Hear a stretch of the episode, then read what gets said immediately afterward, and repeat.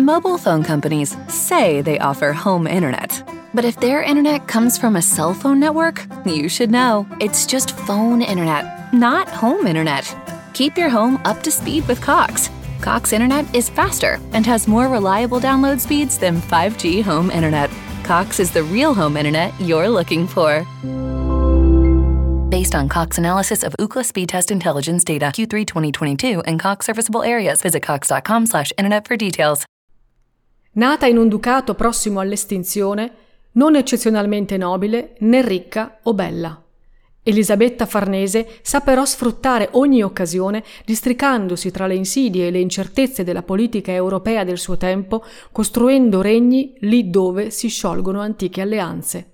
Pone i suoi figli e le sue figlie sui maggiori troni d'Europa, preservando allo stesso tempo l'integrità del suo casato di nascita, se la maggior parte delle donne e delle regine del suo tempo ambivano a influenzare le intenzioni dei mariti in modo indiretto, con moine e sotterfugi, lei prende attivamente in mano il governo del regno, nomina ministri, dichiara guerre, si mette alla testa del suo esercito e alla sua morte ha ridisegnato la cartina dell'Italia e dell'Europa.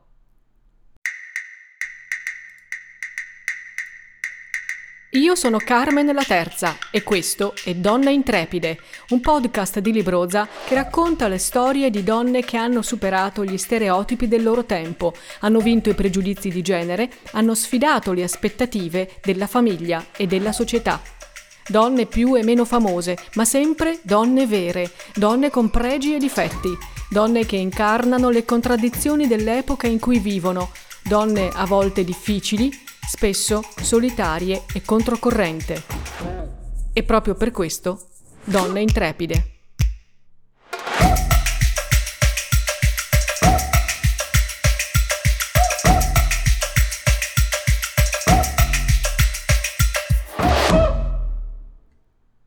Elisabetta nasce a Parma il 25 ottobre 1692 da Odoardo Farnese, primogenito ed erede presunto del ducato di Parma e Piacenza, e Dorotea Sofia di Neuburg, figlia di un principe elettore del Reno. Suo nonno, il duca Ranuccio II, ancora in vita, ha avuto tre mogli e numerosi figli e dunque, alla nascita di Elisabetta, nessuno teme per la sopravvivenza della dinastia farnese. Ma all'improvviso, quando Elisabetta è ancora piccola, una serie di lutti si abbatte implacabile sulla casata.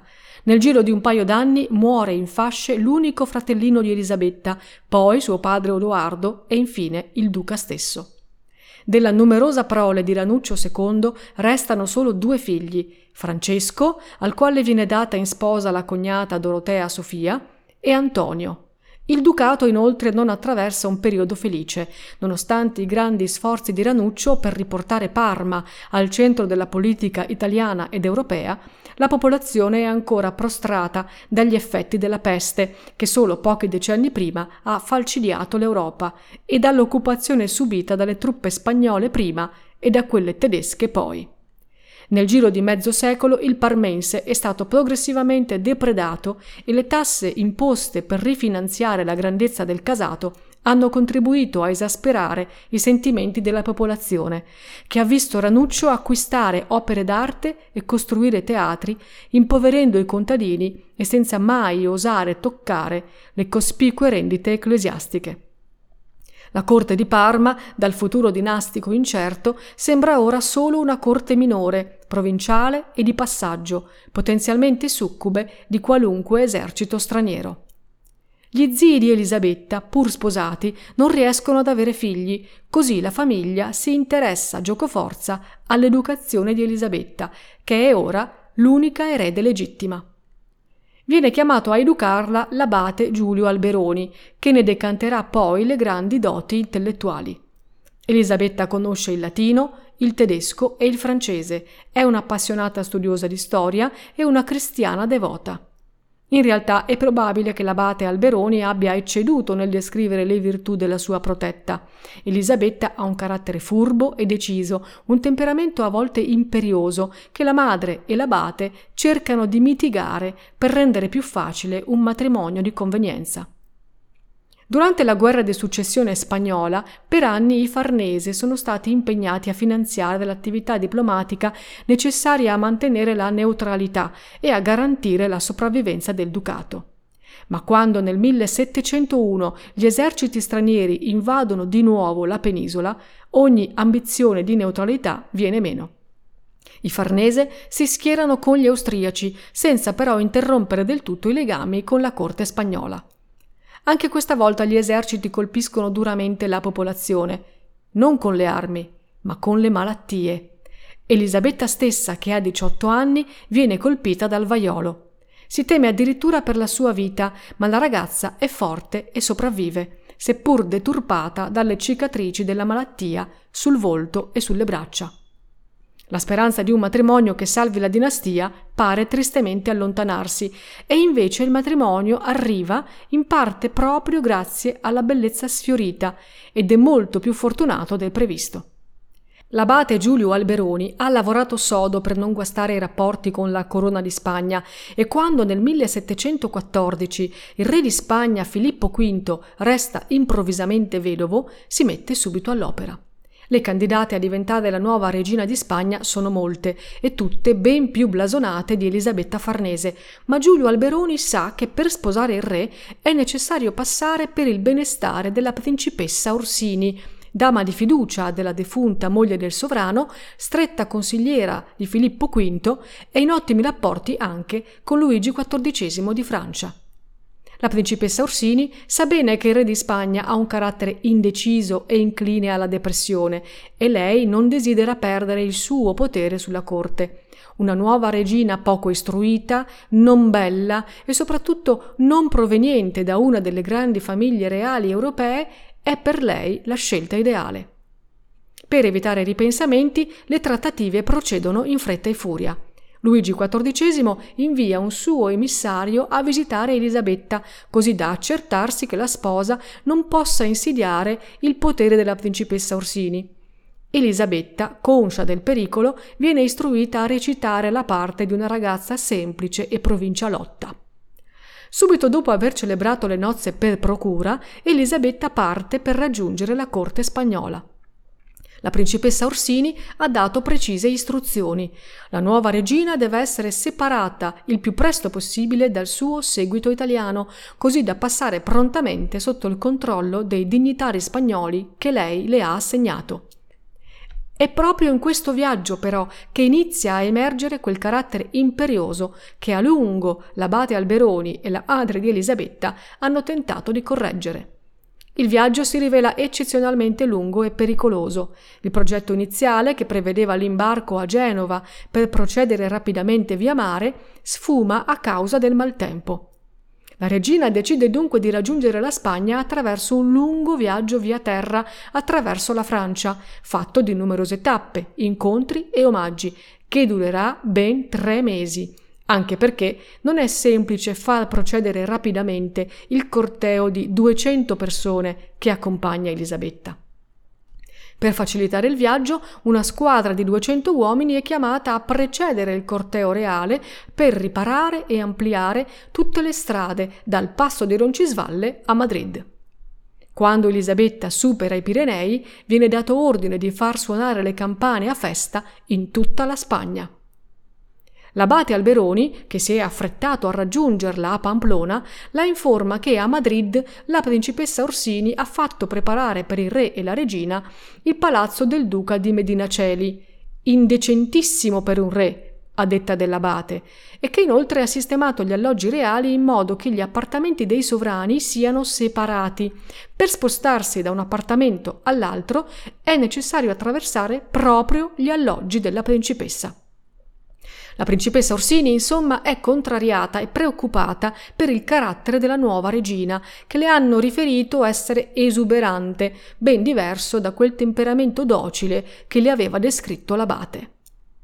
Quando la principessa Orsini raggiunge Elisabetta, anticipando persino Filippo V, che attende la moglie a Guadalajara, Elisabetta dà ordine di arrestare la principessa e di scortarla senza seguito al confine con la Francia. Filippo V, informato del provvedimento, ne resta interdetto, ma non vuole scontentare la nuova moglie, dunque conferma l'allontanamento della potentissima principessa. La principessa Orsini, umiliata e offesa, rientra alla corte di Luigi XIV, mentre Elisabetta raggiunge finalmente il marito, accolta da grandissimi festeggiamenti. Così come si era lasciato manovrare dalla principessa Orsini, ora Filippo V si lascia guidare da Elisabetta, che, aiutata dai consigli dell'abate Alberoni, nominato prontamente cardinale e primo ministro, diventa la vera guida del regno. Se i primi anni da regina sono dedicati a consolidare il suo potere, la nascita di sette figli spinge presto Elisabetta verso la politica estera. Filippo ha già degli eredi avuti dal primo matrimonio e dunque è necessario trovare una sistemazione per i nuovi principi e principesse. Elisabetta pensa a tessere politiche matrimoniali, ma soprattutto pensa all'Italia. Lì c'è il Ducato di Parma e Piacenza, ancora senza eredi, ma anche il Granducato di Toscana, sul quale può reclamare una linea di discendenza, e poi ci sono i domini spagnoli persi con la guerra di successione. Convinta di poter avere la meglio su un'Italia fatta di realtà frammentate e instabili, Elisabetta decide, contro ogni previsione e consiglio, di invadere la Sardegna e la Sicilia. Le reazioni sono immediate e fortissime. I francesi, gli inglesi e gli austriaci si levano immediatamente contro la Spagna, timorosi di perdere la loro influenza sulla penisola, ma anche il Papa, fino ad allora in buoni rapporti con il cardinale Alberoni, non vede di buon occhio le mire espansionistiche di Elisabetta, che, con ogni probabilità, non si accontenterebbe delle due isole. Nel 1718 Francia, Olanda, Inghilterra e Austria muovono guerra alla Spagna. Elisabetta, convinta di poter ottenere la vittoria in Italia, guida essa stessa l'esercito spagnolo sui passi dei Pirenei. La guerra però non volge al meglio. La flotta spagnola è annientata sulle coste della Sicilia e l'esercito francese preme ai confini del regno. Per il momento Elisabetta deve rinunciare ai suoi propositi e per non perdere tutto non esita a sacrificare sul tavolo delle trattative di pace il fedelissimo Alberoni, che viene esiliato. Elisabetta riesce così a ottenere la legittimazione delle sue pretese sui ducati di Parma, Piacenza e Toscana, di cui diventa così erede il figlio Carlo. È il suo primo grande successo di politica internazionale. La perdita del cardinale Alberoni rafforza inoltre la presa della regina sul debole Filippo. Adesso è lei ad amministrare in tutto e per tutto gli affari della corona almeno fino al 1724, quando il marito decide di abdicare in favore del primogenito Luigi, che ha solo 17 anni. Il ragazzo, tuttavia, muore dopo un breve regno di appena sei mesi ed è facile per Elisabetta convincere Filippo a riprendere il trono. Se Carlo ha ottenuto il suo spazio in Italia, restano da sistemare gli altri figli. La guerra che scoppia in Polonia è seguita da molti con preoccupazione. Elisabetta, invece, guarda alle opportunità che si aprono e ai nuovi equilibri politici che si possono creare. Ordina al figlio Carlo, che si trova a Parma, di muovere alla conquista delle due Sicilie. Il 24 febbraio 1734 Carlo parte per Napoli con un esercito composto da 23 reggimenti di fanteria, 11 di cavalleria e 7 di dragoni, circa 36.000 uomini che travolgono le incerte difese avversarie. Dopo solo tre mesi, Carlo, vittorioso, fa il suo ingresso a Napoli. Nel 1738 il Trattato di Vienna sancisce il dominio dei Borbone. Carlo viene incoronato re delle due Sicilie con il nome di Carlo III. Elisabetta, che ha preso attivamente parte alle trattative, ottiene per il figlio minore Luigi, che ha appena otto anni, la carica di cardinale.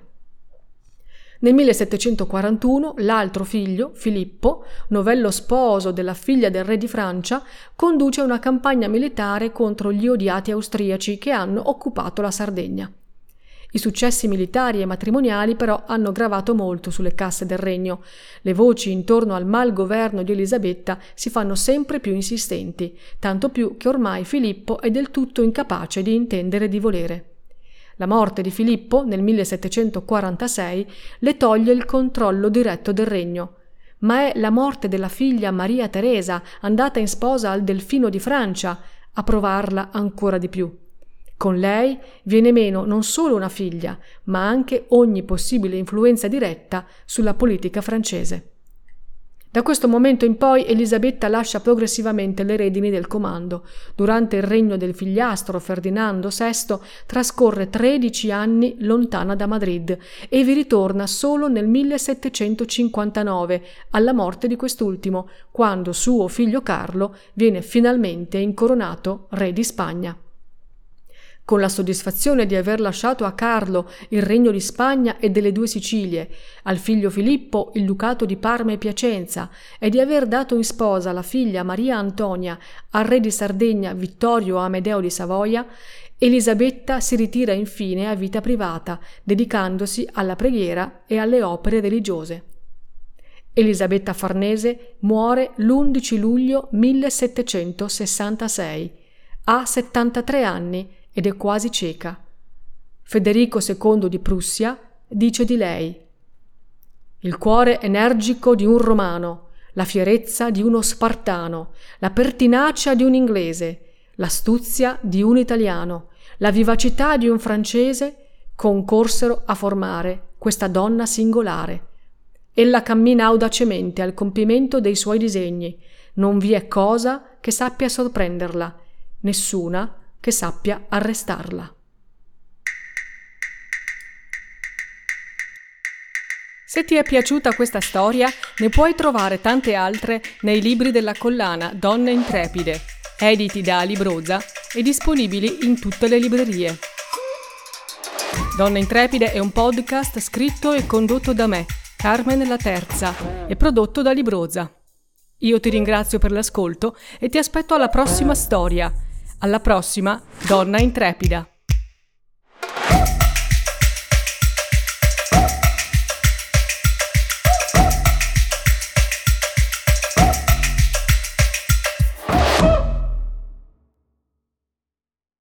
Mobile phone companies say they offer home internet. But if their internet comes from a cell phone network, you should know. It's just phone internet, not home internet. Keep your home up to speed with Cox. Cox Internet is faster and has more reliable download speeds than 5G home internet. Cox is the real home internet you're looking for. Based on Cox analysis of Ookla speed test intelligence data Q3 2022 and Cox serviceable areas, visit cox.com/internet for details.